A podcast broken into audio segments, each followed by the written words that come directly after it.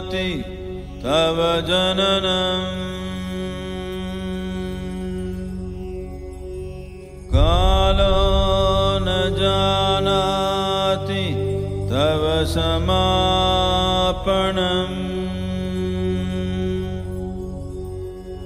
दृष्टो मया तव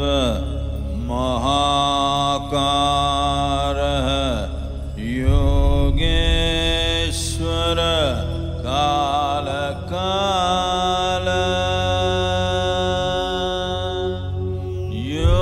कोगर कालका